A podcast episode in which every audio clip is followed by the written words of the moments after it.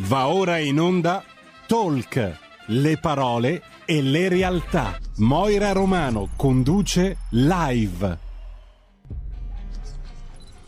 Buongiorno a tutti e benvenuti su RPL. Io sono Moira con il consueto appuntamento del lunedì Talk Live.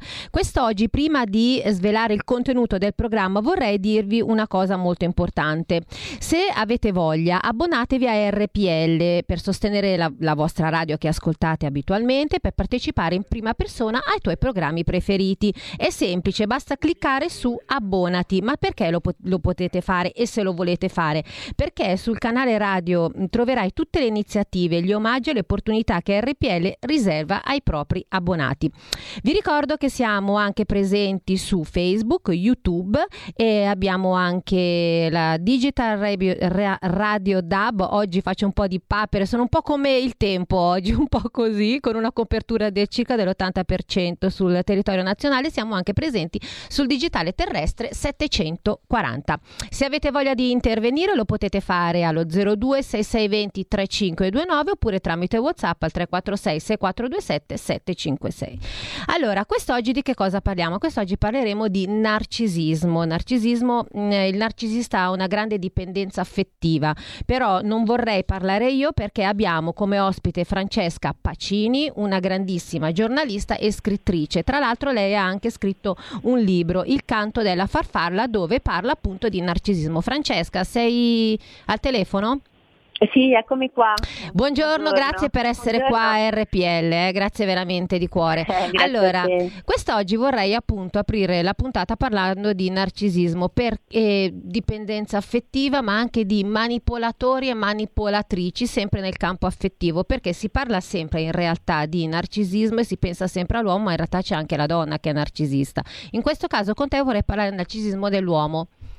Sì, va bene. Ti lascio la parola. Com- sì, certo, il, comunque il narcisista patologico, parliamo di patologia, no? perché ci sono delle gradazioni, ovviamente una quota di sano narcisismo eh, fa anche bene, quando diventa patologia, che arriva ai gradi estremi, comporta sempre una dose alta di manipolazione, anche quindi il narcisista è un manipolatore affettivo, uh-huh. emozionale, eccetera.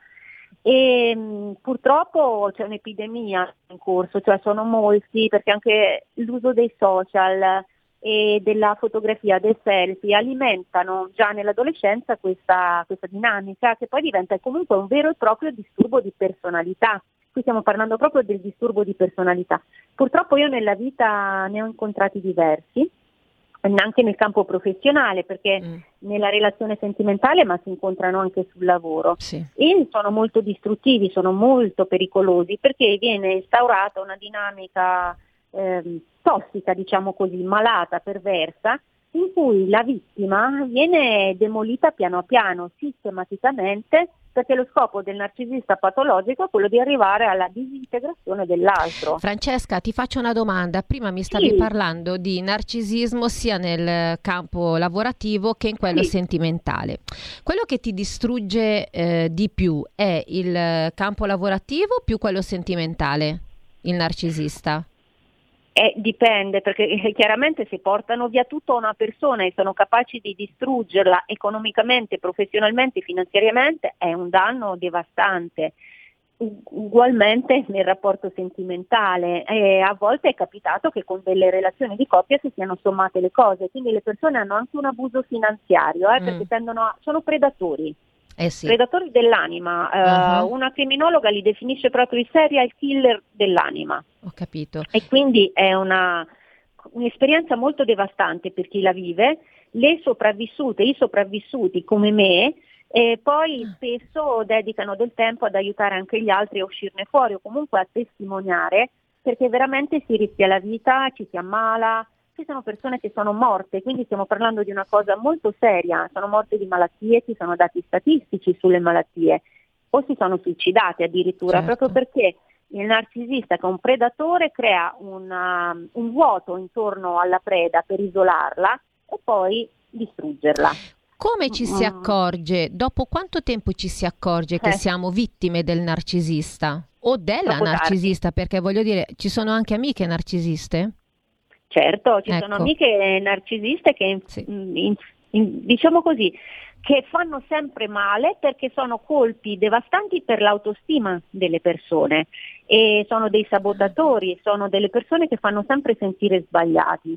È chiaro che l'amicizia è un campo eh, più ridotto rispetto a una relazione sentimentale nella quale poi si arriva a rapporti tossici, simbiotici, eh, che, che veramente distruggono una persona e ci sono persone che non si sono riprese mai più. Allora l'educazione è fondamentale, infatti il libro l'ho scritto per quello, educarsi e anche prevenire, lo sappiamo bene. I campanelli d'allarme ci sono, ma non vengono riconosciuti in tempo e quando si è nella dinamica tossica, perversa, manipola, del, del manipolatore, non si riesce più a essere lucidi e a venirne fuori.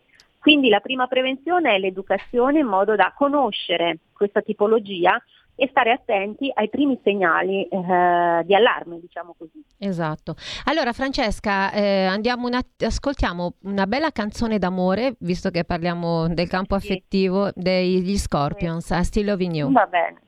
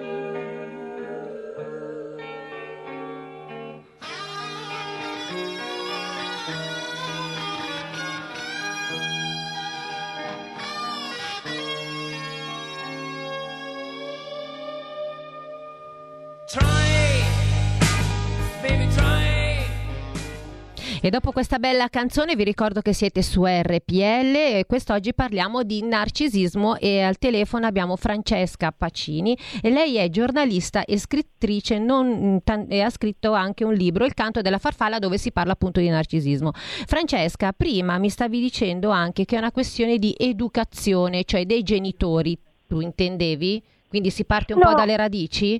Intendevo proprio allora di educare per informare, di educazione okay. proprio sulla problematica. Quindi a scuola, nelle scuole. Sì, le scuole dovrebbero certo. veramente, e io ho fatto degli interventi a sì. dei ragazzi, eh, ho fatto un intervento su Zoom, proprio me l'hanno uh-huh. chiesto un'associazione perché è importante. Certo. È fondamentale. Poi ovviamente io dico sempre che noi dovremmo avere l'ora di psicologia mm. oltre all'ora di religione nelle scuole. Mm, mm, mm. è veramente importante è conoscere le dinamiche perché spesso comunque è un fenomeno che attecchisce su ferite pregresse che ci portiamo dietro, quindi più lavoriamo interiormente più diventiamo immuni okay, alla predazione eh, di questi individui. Mm, quindi è un lavoro complesso, però sicuramente la scuola, informando, educando, e comunque non solo la scuola, anche con i libri, parlandone, certo. facendo dei dibattiti proprio sulla violenza, perché è violenza psicologica. Eh, sì. Infatti quando tu hai detto individui è, è, proprio stata molto pesante per te la tua... Mm, sì, io ne ero uscita distrutta, ho perso tutto, avevo perso anche la salute, ho eh. avuto malattie serie, complesse a mm. volte veramente difficilmente guaribili, ne ho avute una serie, uh-huh. perché eh, l'incontro con il narcisista spesso determina un disturbo, disturbo da stress post-traumatico, si chiama così, cioè la persona è veramente distrutta, psiche, corpo, e, mm. ed è molto difficile, eh, ci sono dei dati statistici, ripeto, sulle malattie che vengono fuori anche, perché poi ci sono delle eh, ricorrenze, no? sì. perché sono degli, degli esseri, come dico io, degli individui che fanno veramente male e che sanno di, essere, di fare del male.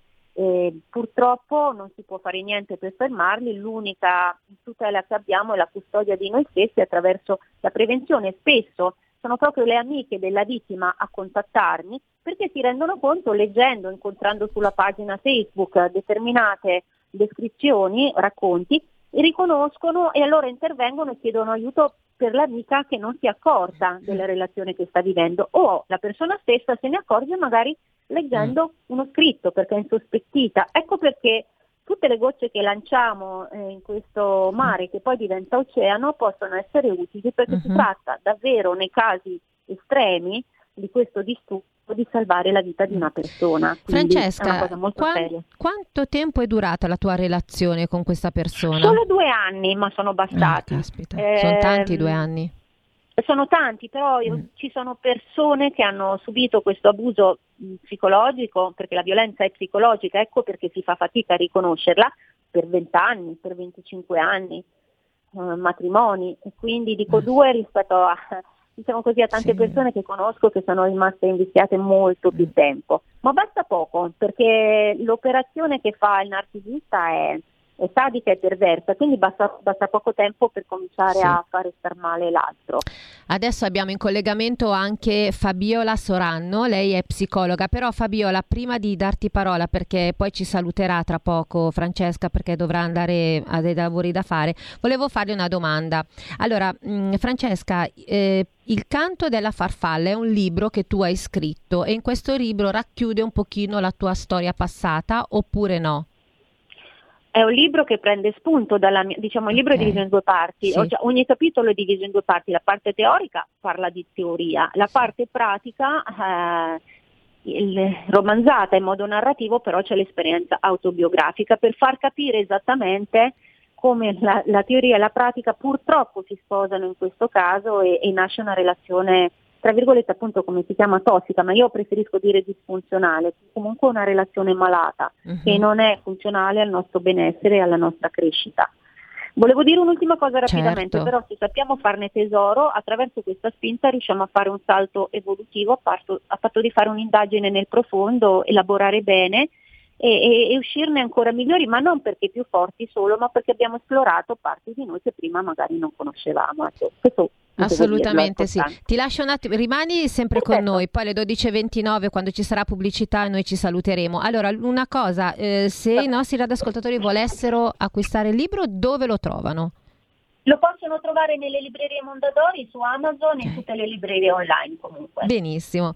E adesso invece faccio intervenire appunto la psicologa Fabiola Sorani. Innanzitutto grazie Fabiola per essere qua con noi e per aver accettato l'invito perché è molto importante questa, ovviamente, è una sensibilizzazione che noi facciamo appunto a tutte le persone che eh, non sanno a chi rivolgersi. Sai, tante volte, come diceva prima Francesca, forse sì, forse no, la mia amica dice, mia... e poi in realtà è un narcisista che ci sta praticamente portando via la nostra vita.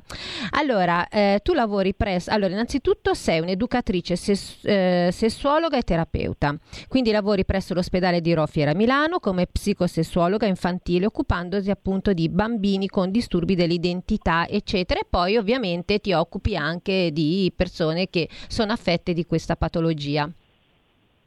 Sì, innanzitutto buongiorno a tutti. A te.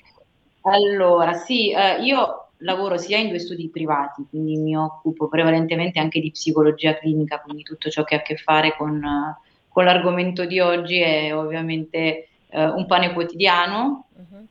E poi sì, mi, mi occupo anche eh, dei bambini, adolescenti, ehm, prima età adulta, quindi giovani adulti e un po' tutta la fascia anche che ha a che fare con aspetti sessuologici.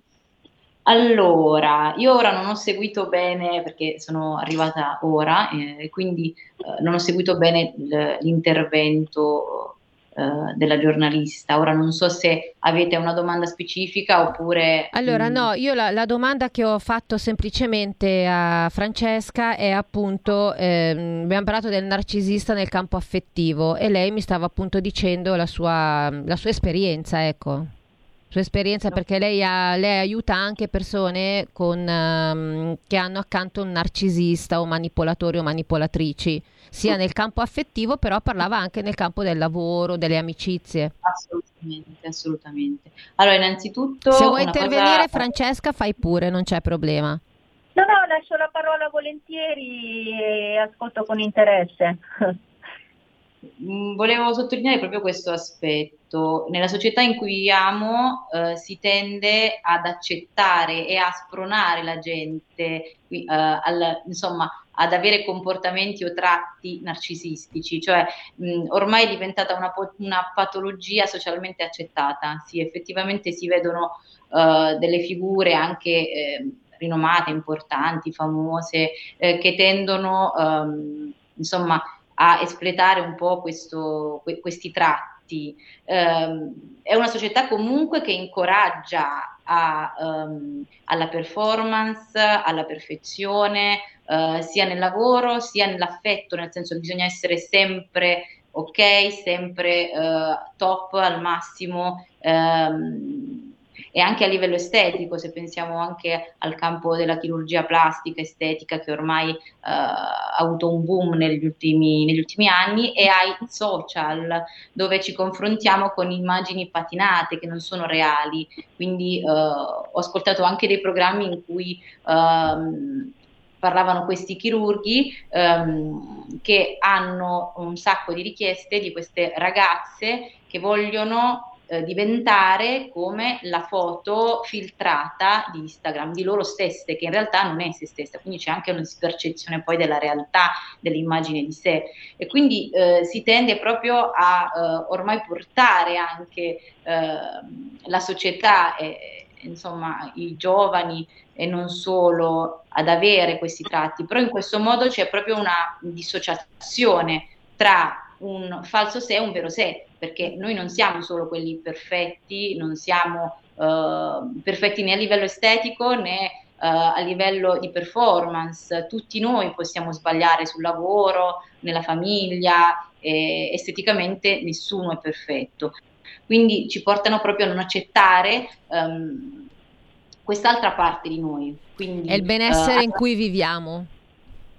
Eh, ah, il Può benessere però, diventa poi così diventa mal essere. Esatto, perché... esatto. Benessere tra virgolette effettivamente non è proprio così che funziona. Ma invece eh, volevo sapere, nel campo affettivo, come si riconosce un narcisista?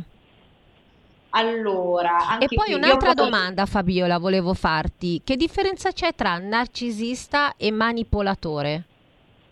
Allora, il narcisista, allora, in campo parliamo proprio di una... Mi sentite? Sì, adesso ti sentiamo, prima era un po' a scatti. Ah, ok. Sì, se non mi sentite fatemelo sapere perché non so Adesso ti sentite bene. bene. Ok, Vai. allora eh, nel linguaggio psichiatrico il narcisista rappresenta più un disturbo vero e proprio, ok? Che ha dei tratti ben specifici. Eh, il manipolatore non è altro che una caratteristica di una personalità narcisistica in un certo senso quindi è una mh, qualità, se così vogliamo chiamarla, qualità non in accezione positiva ovviamente, però è un tratto sì, eh, che eh, ha a che fare con il narcisista. Ora, ehm, io magari spendo due parole anche rispetto alla mia visione da psicologa, quindi io immagino che eh, trovarlo eh, nella vita di tutti i giorni può scatenare rabbia, odio, eh, quindi anche una reazione oppositiva e avversa, giustamente. Io uh, devo distinguere poi la parte eh, più legata alla vita privata, che quella invece da psicologa, quindi che va verso la comprensione. E volevo anche fare questa poi alla fine anche una sorta di sensibilizzazione verso alcuni aspetti, non che giustifichino il narcisista, ma che ci aiutino a comprenderlo. A comprenderlo non vuol dire ad accettarlo, sono due parole differenti, però almeno a capire cosa c'è sotto il narcisista, perché se noi immaginiamo anche eh, l'immagine ehm, del Narciso, eh, Narciso e Boccadoro, la, eh, insomma ehm, il mito di Narciso, eh, l'immagine chiara è proprio di lui che si specchia eh, nella pozza fino a caderci dentro, quindi nella sua immagine. Mm. E il narcisista ha proprio questa dissociazione in un certo senso tra i due aspetti di sé, quindi tende proprio a mettere in atto un meccanismo di difesa, cioè dissocia la sua parte buona dalla sua parte eh, negativa, quindi non accetta, non tollera la frustrazione, quindi tende a proiettare all'esterno il negativo. Quindi lui è uno grandioso, quindi che ha questo senso di onnipotenza, di importanza assoluta, senza limiti, eh, quindi assorbito da fantasie di successo, di potere illimitati. Eh, e richiede quindi un'eccessiva ammirazione, quindi quasi perde in un certo senso il contatto con quello che invece è la realtà in un certo senso, mm-hmm. quindi può arrivare, poi ci sono vari livelli. E diciamo che nella relazione con l'altro non è per niente empatico, cioè non, non, riesce a mettersi nei panni degli altri. Quindi cosa succede? Cerca l'altro solo per uh, fini propri, cioè sfrutta l'altro. L'altro diventa un bidone della spazzatura, mm. cioè su cui riversare tutte le sue insicurezze. Quindi proietta sull'altro la sua parte negativa. Infatti tende sempre a svalutare l'altro, è l'altro che mi fa soffrire, è l'altro che mm. ha Dalla fatto colpa. questo. Mm. E, e, quindi sfocia poi in arroganza. Mm-hmm però vediamo che si pone, ehm, non so poi eh, cosa ne pensano le donne, che, perché spesso, ecco, anche a livello sociale, voglio fare questo distinguo, ehm, non sempre, però spesso si identifica più con, uh, il, con il, il, sesso maschile, quindi si fa anche una differenza di genere. Ciò non vuol dire che il narcisismo è solo prettamente maschile, però uh, nella società in cui viviamo, uh, sì. a livello anche di mm. percentuale, c'è questo aspetto. Scusa un secondo, Fabiola, volevo fargli una domanda a Francesca. Francesca, come ti sei sganciata dal tuo ex partner? Come, come sei riuscita?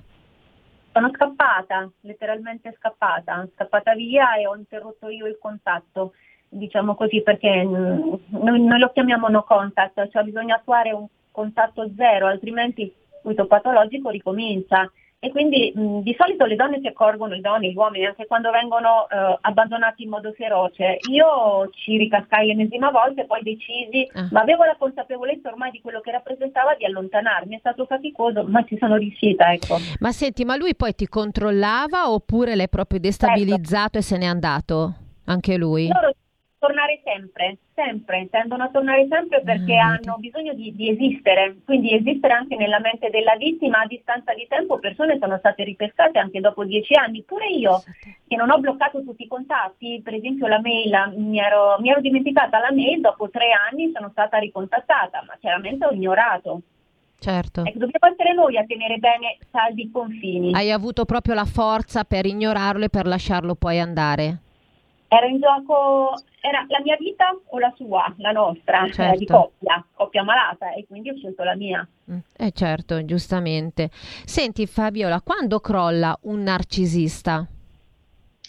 Allora, un narcisista crolla davanti a... Allora, mh, mm, ad una persona che lo mette, eh, anzi crolla, oddio, scappa più che altro perché crolla eh, è una parola eccessiva, cioè eh, non accetta di entrare in relazione con quelle persone invece che non si subordinano a lui e quindi che in un certo senso tentano di fargli vedere quella che è la realtà, quindi di ridimensionare questo suo senso di onnipotenza. Mm-hmm. E in quel momento eh, il narcisista si rifugia in altre relazioni invece dove trova qualcuno di subordinato, perché mm-hmm. quello che tengo tantissimo a dire è che per avere un narcisista bisogna avere dall'altra parte ehm, qualcuno che si subordina al narcisista, quindi qualcuno che ha eh, comunque un, un'identità um, diciamo tendente a, ric- a, ricoprire un ruolo passivo, quindi una persona insicura, una persona che ha bisogno di conferme e spesso viene attratta da queste personalità perché il, il narcisista si mette non solo nel ruolo di persecutore ma anche di finto salvatore, cioè faccio io per te, ci sono io per te, però questa è una sorta di persuasione affinché mm-hmm. poi la vittima caschi dentro al suo vortice. Okay. Quindi è molto importante questo. Sì. Cioè, mm, allora, eh, Francesca, se vuoi dire brevemente, perché adesso dobbiamo salutarci perché andiamo in pubblicità, vuoi dire qualcosa brevemente? Ah, no, volevo semplicemente aggiungere che il narcisista è molto bravo a captare delle ferite nascoste nelle vittime, ma eh, sono state coinvolte anche donne forti, brillanti, mm. piene di talento, perché il narcisista tende a saccheggiare i talenti altrui, infatti si arriva veramente a predare anche le qualità della persona che vengono copiate, perché abbiamo davanti dei personaggi che non hanno una sana struttura. E quindi, eh, ripeto, l'ultima cosa che mi sta molto a cuore è l'educazione, per, perlomeno conoscere, sì. parlare dell'esistenza eh, di, di, di, di, questa patologia, di questo disturbo e di questa dinamica di coppia aiuta senz'altro, soprattutto quando si arriva all'adolescenza, quando si è ragazzi, uh-huh. a, a, perlomeno riconoscere i segnali. Cioè, se ne parlava troppo poco fino al 2015 in Italia, gli Giusto. americani erano molto più avanti sì. di noi. Grazie Francesca, grazie per essere stata con, con me e con noi. Fabiola rimane, andiamo in pubblicità, 30-60 secondi e ritorniamo. Grazie. Ciao, grazie. Il futuro appartiene a chi fa squadra. Le radio italiane si uniscono per giocare la partita da protagoniste. Nasce l'app Radio Player Italia. 140 stazioni in una sola rete. Scegli la tua preferita e ascolta il suono perfetto del digitale. Gratis, senza registrazione. Senza interruzioni. Compatibile con tutti i device. Le notizie, la compagnia. La musica, scelta da chi la ama, la conosce e la vive. Scarica Radio Player Italia. Il futuro batte con la radio nel cuore. Anche RPL è disponibile su Radio Player Italia.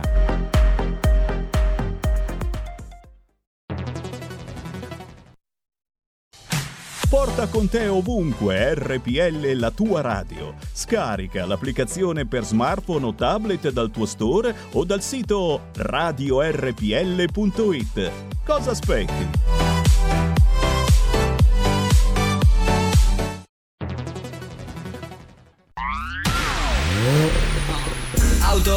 Fiammante col suono nuovo. È il DAB Plus che si sente a tuono. La provi e senti subito com'è che va.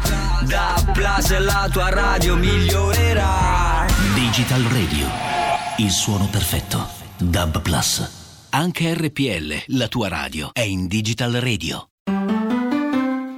Dal 1849 Brescia è la leonessa d'Italia perché Brescia, i bresciani e le aziende bresciane non mollano mai. La Sargom di Rodengo Saiano Brescianissima è sempre più forte per vendere, lavorare e trasformare articoli gomma plastica tecnico-industriali. Alla Sargom potete inoltre trovare tubi gomma e plastica per aspirazione mandata aria, acqua, acidi, solventi e abrasivi, le cui caratteristiche e schede tecniche sono nel sito www.sargom.it. Grazie Brescia, da Sargom Rodengo Saiano, Brescia.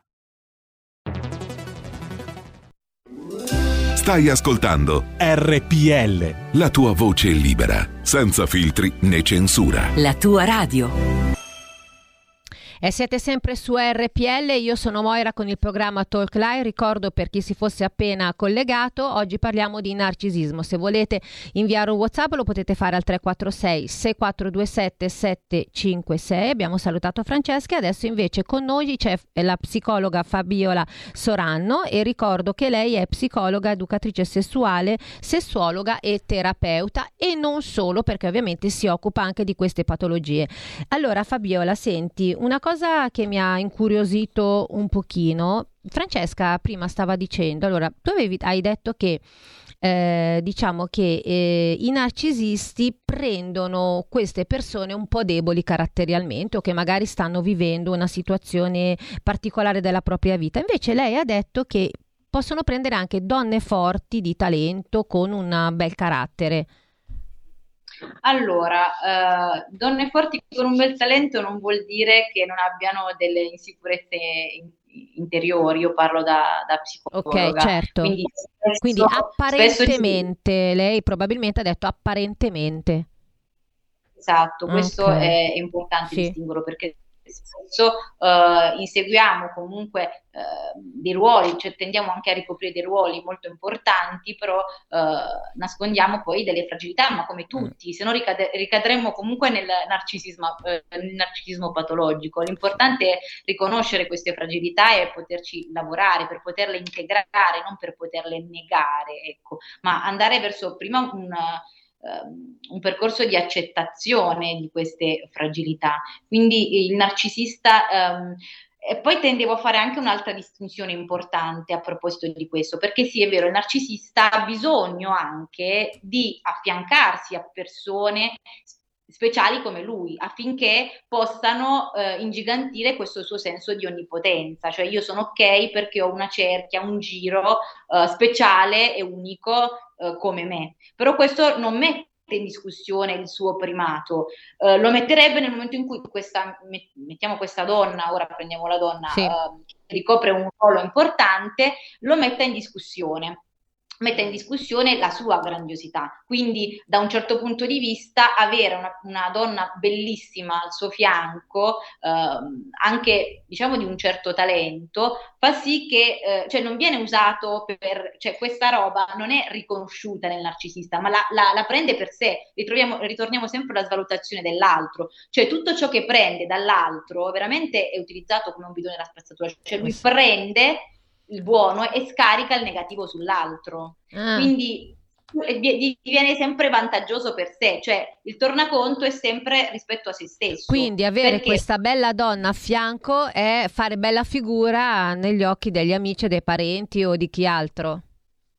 Assolutamente. Poi mm. dobbiamo eh, tenere eh, eh, cioè come punto uh, cardine il fatto che ogni persona è a sé, quindi anche ogni narcisista è a sé, certo. cioè ci sono delle varianti, c'è chi non ha paura di, un, uh, di una persona di talento perché appunto metterebbe in discussione il suo primato. Ciò non vuol dire che ci siano invece dei narcisisti che hanno bisogno di affiancarsi a persone speciali e uniche eh, per confermare ulteriormente la sua grandiosità, però deve essere sicuramente un partner che non mette in discussione la propria grandiosità, quindi deve essere sempre al suo posto, cioè lo, lo usa come trofeo per mostrarlo agli ecco. altri, io valgo perché mi affianco di, di, di questa persona sì. di talento, bella. Senti, eh, allora, come si comporta il narcisista in amore? Ecco, in amore, non essendo empatico, io non credo che l'amore sia la parola. Ecco, lui ama solo se stesso e neanche forse, perché ama li, l'ideale di sé, cioè mh, un sé mh, irreale, appunto.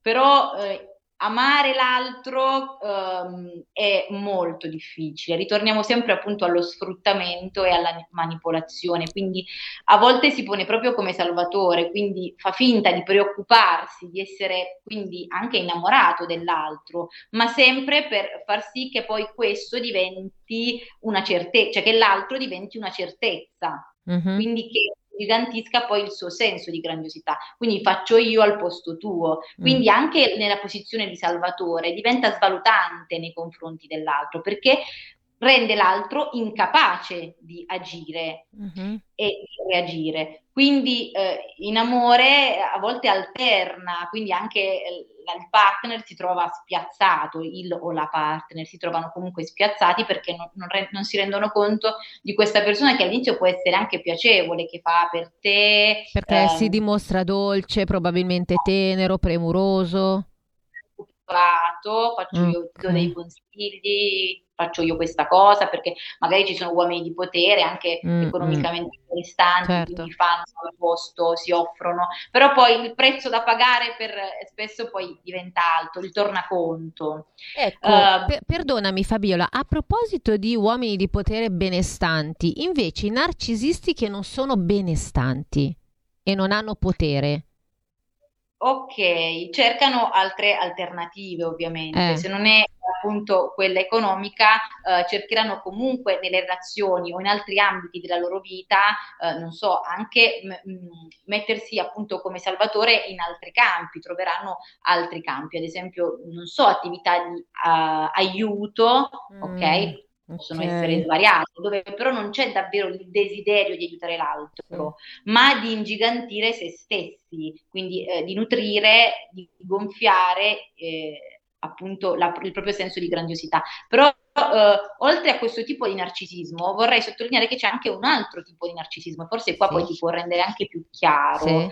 eh, l'idea, che è un, un narcisista si definisce in, in gergo psicoanalitico ipervigile, cioè sono persone che noi non diremmo non definiremmo mai narcisiste, sono quelle che tendono a stare all'angolo in disparte e sono ipersensibili al giudizio altrui, eh, ma sono ipersensibili non perché ci tengono realmente al giudizio altrui, ma perché hanno paura poi di sentire, di contattare mm. il loro senso di inadeguatezza, perché bisogna sottolineare l'importanza di questo, cioè il narcisista è una persona profondamente debole e insicura. Io lo vedo come un bambino vestito da re.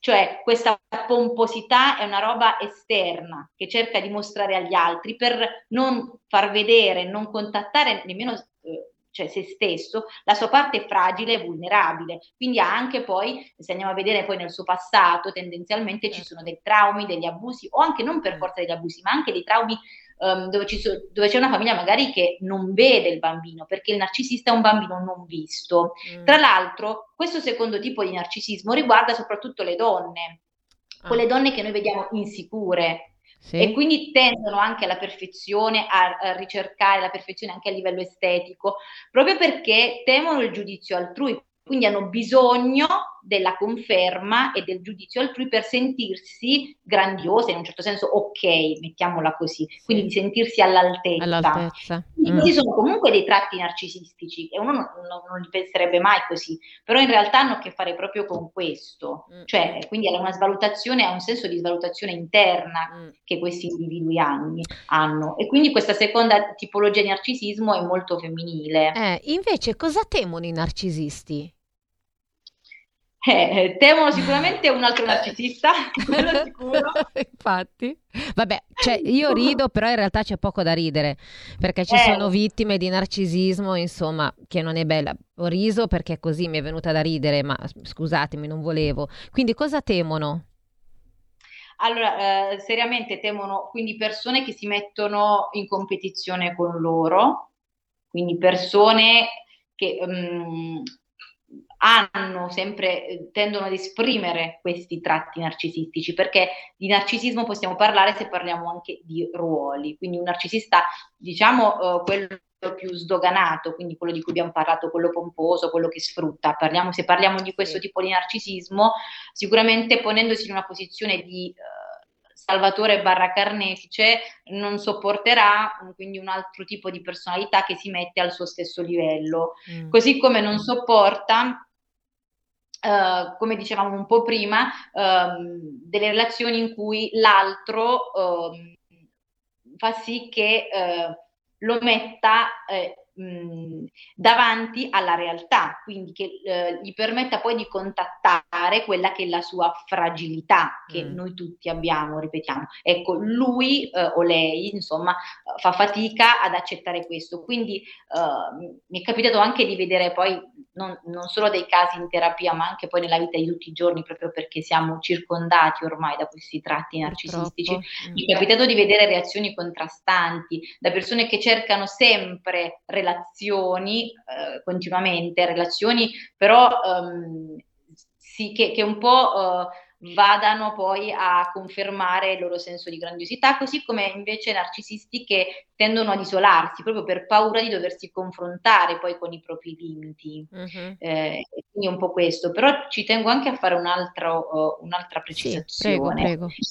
Cioè, narcisismo, cioè possiamo parlare eh, eh, lo possiamo vedere lungo proprio un continuum che va da dei tratti narcisistici sani, ok? Come lo definisco io, una sorta anche di uh, una roba che uh, utilizzo è una sorta di vanteria, cioè vediamo, io ho delle qualità, cioè le riconosco e questo è importante per tutti noi, però da lì poi c'è un continuum che va da un disturbo narcisistico nevrotico, che è un po' quello socialmente accettabile, sono personalità che hanno dei tratti fortemente narcisistici, però socialmente accettabili, non so, grandi professionisti, medici, imprenditori, mm. così come poi possiamo sfociare in un disturbo più di personalità che si definisce borderline, fino ad arrivare invece a un, a un narcisismo seriamente, seriamente patologico mm. che è definito maligno o antisociale, dove proprio il narcisista arriva a commettere, a ledere la libertà dell'altro, mm. quindi commette um, omicidi, abusi,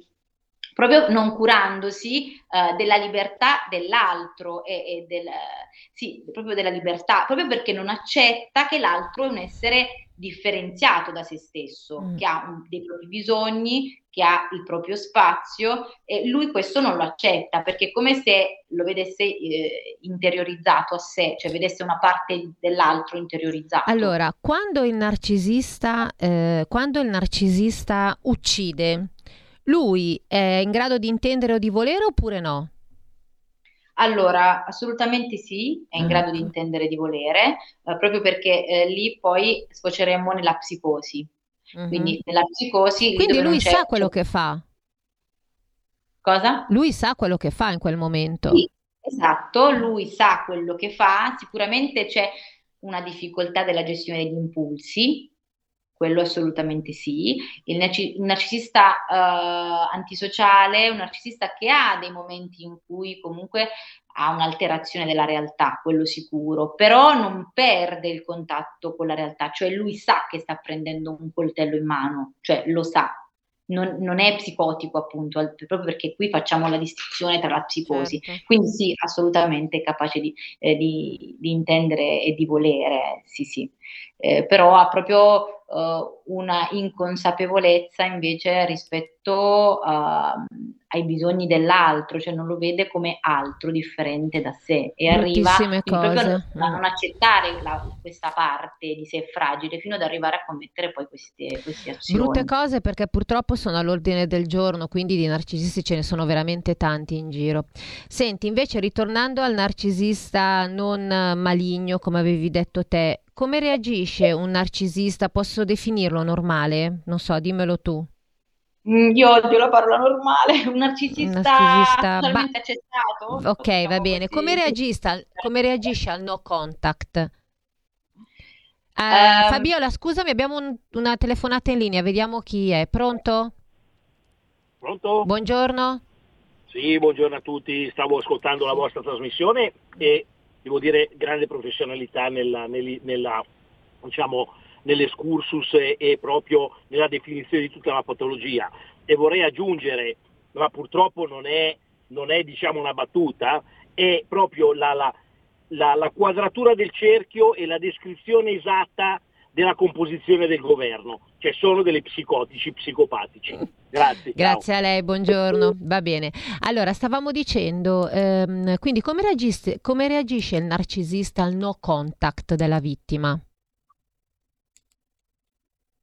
Uh, eh, diciamo che è difficile da lui da, per lui da accettare proprio perché vive con questa ferita narcisistica, quindi in un certo senso è un'ulteriore ferita narcisistica.